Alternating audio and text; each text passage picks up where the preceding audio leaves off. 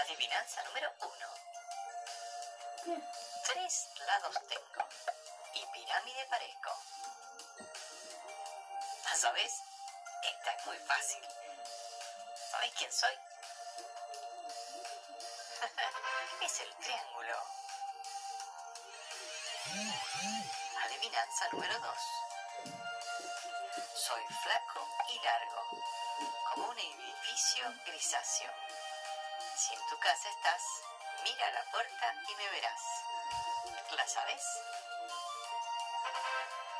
El rectángulo. ¿Cuántos triángulos hay en el dibujo? A ver, contalos.